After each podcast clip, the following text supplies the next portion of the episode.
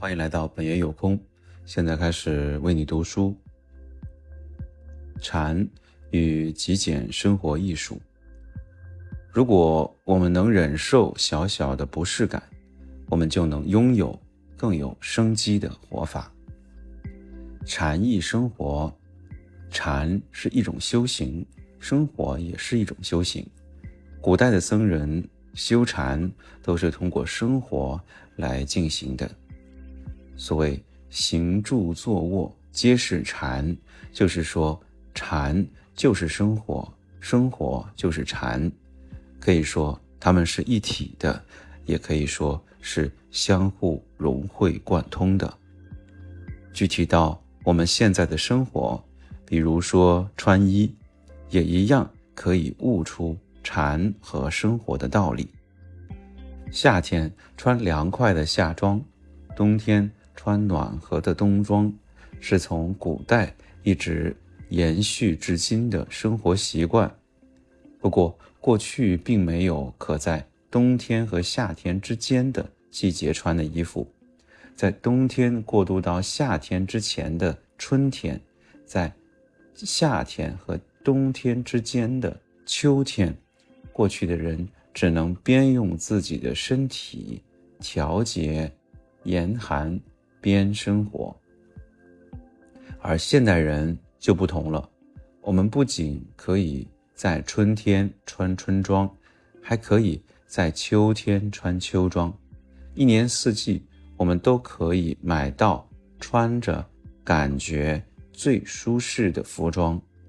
然而，室内的温度，我们也可以通过控制电脑，使之保持在最合适的温度。如果是在公司上班，无论是盛夏还是严冬，我们都可以穿相同的服装工作。可以说，我们与在温室中培育的蔬菜并无二异。我们这些僧人一年四季都穿相同的工作服，虽然冬天我们会换上厚一点的工作服，但这种工作服并不暖和。现在。我才在冬天穿短布袜，在十年之前，即使是严冬时节，我也是光着脚度过。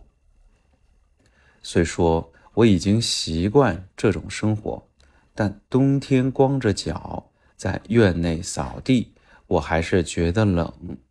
不过，当我冒着严寒扫完地，并且站在。正殿的榻榻米上时，我能感觉到前所未有的暖和。我会感叹站在榻榻米上是多么温暖舒适啊！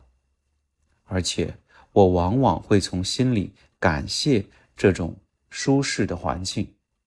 这是一种只有忍受过严寒才能收获的喜悦。如果。我们常常置身于舒适的环境中，即使只是一点点的不适感，我们也会难以忍受。夏天，只要室内的温度稍稍高一点，我们就会喊热；冬天，只要将空调的温度稍稍调低一点，我们就会抱怨太冷。如此一来，我们就会缩小自己施展才能的空间。此外，还有最关键的一点：一直生活在百分之百舒适的环境中是不可能的事。我们僧人需要在这样的生活中修行，普通人也可以在这样的生活中修行，因为这种生活。也是生活的一种，所以不要去对抗它，而是要顺应它，即顺其自然。自然是最简单的禅，也是最深刻的禅。请先尝试过一过需要稍稍忍耐的生活吧。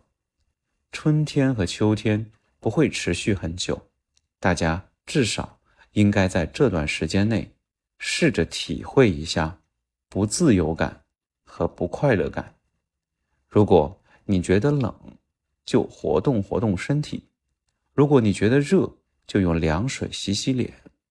我认为，如果你这么做了，你虽然并没有刻意的去学禅，但你已经拥有了更有生气的生活，拥有了具有禅意的生活。